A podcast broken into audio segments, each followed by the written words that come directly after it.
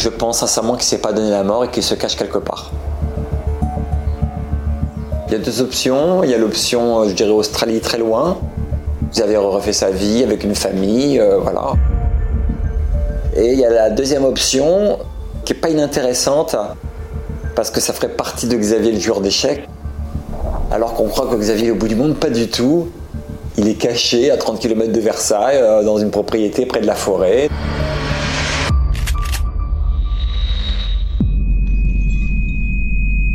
Xavier Dupont de Ligonnès, la série. Une production ligne rouge pour BFM TV. Réalisée par Isabelle Quintard. Épisode 3. La thèse de la cavale. L'assassinat à Nantes d'une mère et de ses quatre enfants âgés de 13 à 20 ans a été prémédité. Le père, lui, n'a jamais été retrouvé. Il reste toujours le suspect numéro un.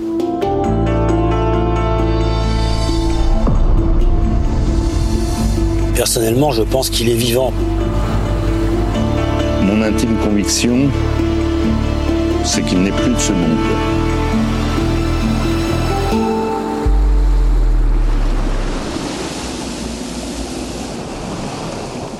Je m'appelle Bruno de Stabenrath. En 77, euh, j'ai rencontré Xavier de Ligonnès en, terminale et on est devenus les, meilleurs amis du monde. C'était pas un truand, c'était pas un salopard. Donc j'avais besoin de comprendre ce qui s'était passé.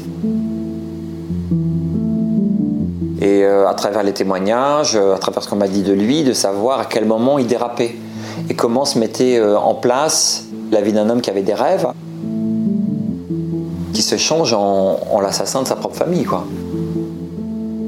L'homme le plus recherché de France serait-il passé par Sospel jeudi dernier L'information a été révélée par le quotidien Corse Matin. Un récent témoignage évoque un passage par Bastia. Le principal suspect donc reste introuvable. Certains affirment avoir aperçu Xavier Dupont de Ligonnès il y a quelques semaines en Italie, mais les policiers n'ont à ce jour aucune certitude. Alain Vasquez est un ex-enquêteur de la brigade criminelle. Il a tenté de suivre la piste de différents signalements dans la disparition de Xavier Dupont de Ligonnès. Il y a une histoire troublante d'un automobiliste euh, à Lançon de Provence qui euh, prend en charge à 2h du matin à la station Total, donc sur l'autoroute, un autostoppeur L'automobiliste, lui, ne prête pas attention à lui, mais son passager lui dit Mais tu l'as pas reconnu, ce type-là euh, C'est le gars qui est recherché par toutes les polices de France. Enfin bref, ils vont en parler à la police, qui prend l'enquête à ce niveau-là.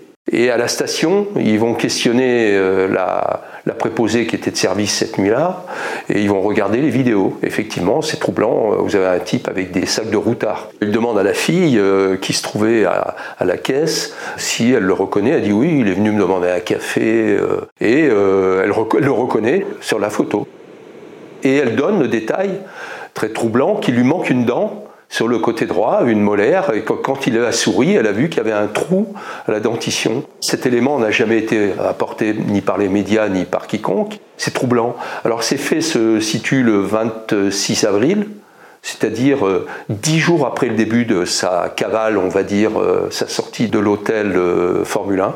D'après l'automobiliste, il sentait mauvais, donc ça pourrait correspondre à quelqu'un qui restait vivre dans les bois et ce type demande à être déposé à la gare d'Aix-en-Provence. D'après les caméras de surveillance, il achète un ticket euh, bon, pour aller nulle part, euh, un ticket de 1,20€, euh, sans destination. Est-ce que c'est lui, est-ce que c'est pas lui? Bah, On va rester avec un point d'interrogation. La journaliste Anne-Sophie Martin fait partie des spécialistes du dossier. Elle a consacré un livre à cette affaire, Le disparu. Moi, au départ de mon enquête, je, me dis c'est 50-50, suicide ou cavale. Les proches que je rencontre, sœurs, sœurs, mères, euh, amis proches de 35 ans, ils me disent tous, euh, lui se suicider Jamais. Je me suis dit, ah bah, si tous les proches disent la même chose, c'est quand même... Euh, enfin, ils le connaissent, ce sont ceux qui le connaissent le mieux. Yves Boulet a fréquenté Xavier Dupont de Ligonnès pendant plusieurs années. Il était le patron du bar de quartier où vivait la famille. Monsieur de Ligonnès passait souvent le, samedi matin boire un café. On sentait que c'est un type qui, aimait bien la vie, quoi. Hein. Il était agréable. Mais par contre, il changeait souvent de look. C'est quelque chose que j'ai découvert aussi avec ses proches. Xavier Dupont de Ligonnès, il se rase la tête, il se laisse pousser la barbe, c'est plus lui, c'est un autre. Donc chaque année, ses connaissances sont un peu scotchées et disent mais euh, c'est dingue. Il laissait pousser les cheveux, même assez longs des fois, et puis le lendemain il revenait bouffe, il était rasé, la barbe. euh. Non, ça, ça c'était son truc ça. Il avait du bagou, il avait la capacité de se cacher, de passer partout, de l'homme caméléon. Il a un pouvoir de conviction, il lui fallait pas tellement longtemps pour remonter quelque chose, remonter sa vie. Il y a eu, dans la première semaine qui a suivi les disparitions, un tas de procédés que Xavier Dupont de Ligonnès a utilisés pour gagner du temps et pour brouiller les pistes. C'est-à-dire qu'il donne ses mots d'explication, ses mots d'absence, etc. pour tous les membres de la famille.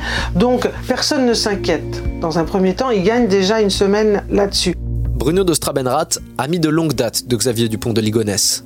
Xavier va appeler les écoles, euh, Agnès, son épouse, est pion euh, dans un collège catholique, la perverie, et tout d'un coup, tous les messages arrivent en disant que la famille a émigré en Australie. On suppose que c'est Xavier qui, dans sa cave, euh, a mis sur une table les cinq portables et répond aux copains d'Agnès, à la petite amie d'Arthur, à Thomas.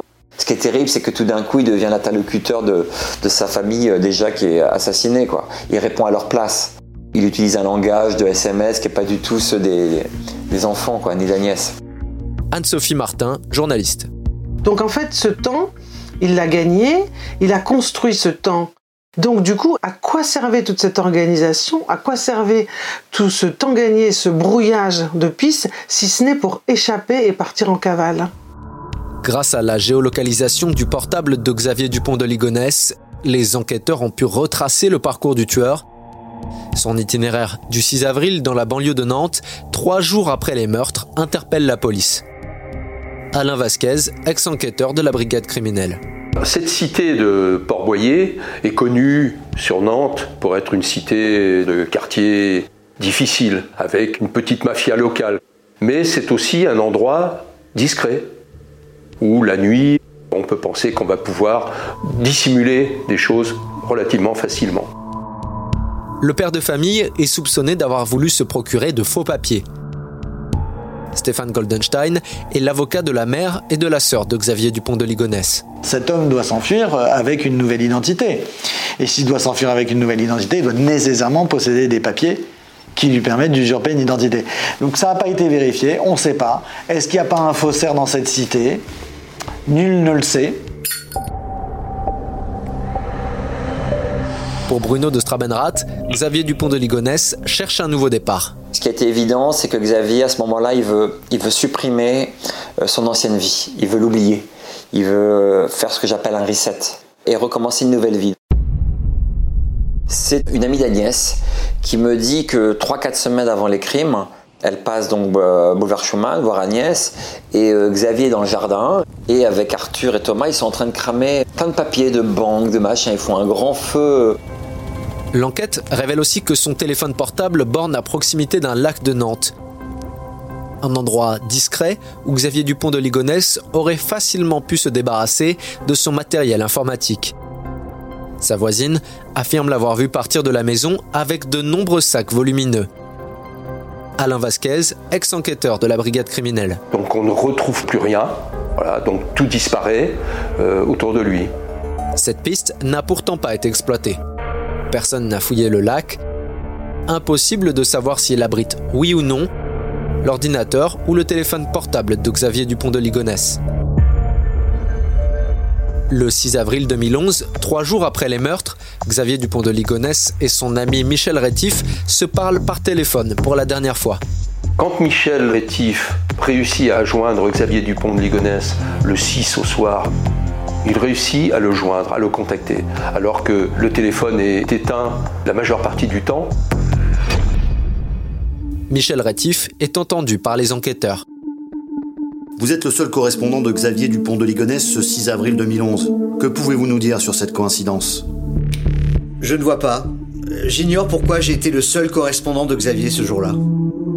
Quel a été le sujet évoqué Je ne me souviens plus. Monsieur Rétif, essayez-vous de cacher quelque chose sur Xavier? Non, je ne cache rien. Je ne me souviens plus de ces 25 minutes. quand on fait la comparaison du bornage téléphonique euh, de Michel Rétif, un des amis les plus proches de Xavier Dupont de Ligonnès, c'est effectivement troublant.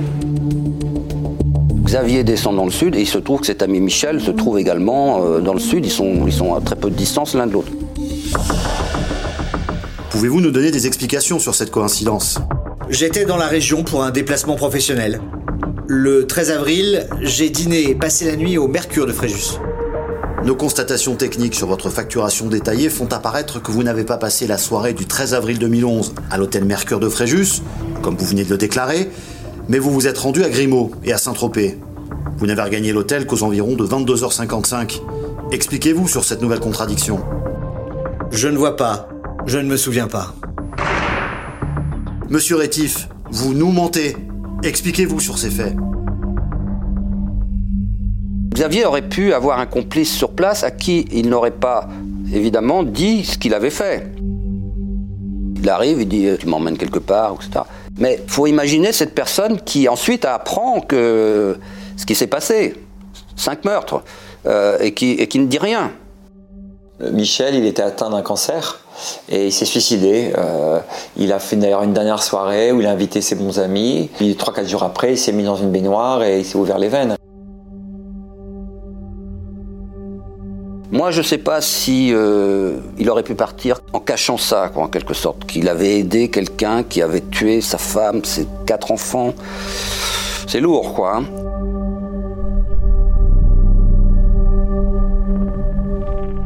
Stéphane Goldenstein est l'avocat de la mère et de la sœur de Xavier Dupont de Ligonnès. Un certain nombre de pistes ont été explorées euh, afin de savoir où il avait pu partir.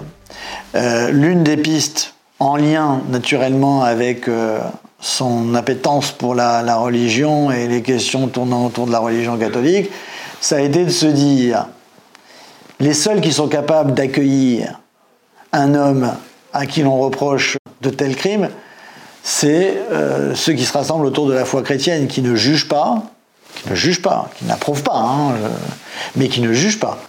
Personne n'a oublié euh, cette affaire glaçante et jamais résolue. La disparition mystérieuse de Xavier Dupont de Ligonnès, recherché pour avoir exécuté son épouse, ses quatre enfants. Sept ans après, il y a une alerte prise très au sérieux ce matin. La police a mené une opération dans un monastère dans le Var. C'est l'essence même de ces monastères que d'accueillir celui qui le demande, le pécheur, qui veut se repentir, et qu'il n'y a pas de plus haut pardon que celui du Seigneur. Et en particulier dans ces monastères qui n'ont pas reconnu euh, Vatican II et qui ont continué de penser que la, justice divine était supérieure à la justice des hommes. À partir de là, il n'y a pas de raison qu'il n'accueille pas Xavier euh, parce que c'est Dieu qui va s'occuper de rendre justice et non les hommes. Une nouvelle fois, il reste introuvable. Deux heures après leur arrivée, les enquêteurs de la police judiciaire repartent sans Xavier Dupont de Ligonnès. La question de la foi, de la religion, est au cœur finalement de cette affaire, parce que c'est un homme qui était véritablement hanté, torturé, taraudé par la question de la foi jusqu'au bout. Quand on sait que plusieurs mois avant les meurtres, il passait son temps sur des sites de discussion catholiques, à parler de Dieu, des anges, de, Lucifer, euh, de l'ascendance de Jésus, etc. Et qu'après les meurtres, il a continué à aller sur des, sites de discussion catholiques. Donc cette question religieuse est, est au centre de l'affaire. À des proches, Xavier Dupont de Ligonnès a déjà raconté que sa mère entendait des voix. Au début des années 70, elle crée sa propre église, qui s'appelle l'église de Philadelphie. L'église de Philadelphie, ça n'a rien à voir avec Philadelphie aux États-Unis. C'est Philadelphie euh, en rapport avec l'Apocalypse de Saint Jean, où il y avait sept églises, Smyrne, Éphèse, etc. Et il y avait une des églises s'appelle Philadelphie, qui était la seule qui échappait au courroux du Seigneur. Et donc Xavier grandit dans ce, dans ce milieu apocalyptique, c'est-à-dire le monde est gouverné par Satan, l'apocalypse est proche, il faut se repentir, et seuls ceux qui se repentent pourront échapper au courroux de Dieu.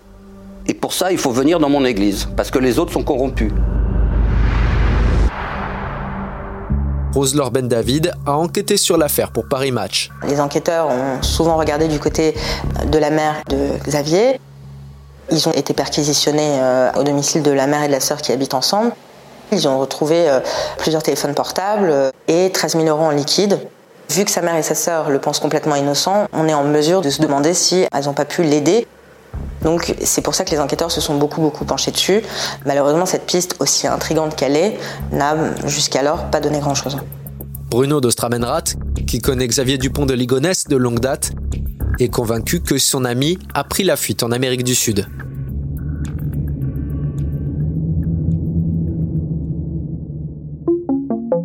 Depuis la fin des années 80, le rêve américain, c'est le rêve de Xavier Dupont de Ligonnès. Avec son ami Michel Rétif, ils visiteront au total 48 États au cours de trois voyages. La journaliste Anne-Sophie Martin a consacré un livre à la cavale de Xavier Dupont de Ligonnès. Dans les lettres à ses amis, dans les mails envoyés à la maîtresse, il dit à la fin On ne me retrouvera jamais. Même s'il y a des preuves, il ne faudra jamais dire que c'est moi.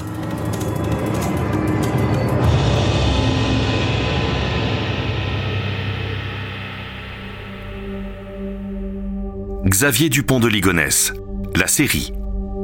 Une production ligne rouge pour BFM TV. Réalisée par Isabelle Quintard. Retrouvez les épisodes de Xavier Dupont de Ligonnès, la série, sur le site et l'application BFM TV et sur toutes les plateformes de streaming.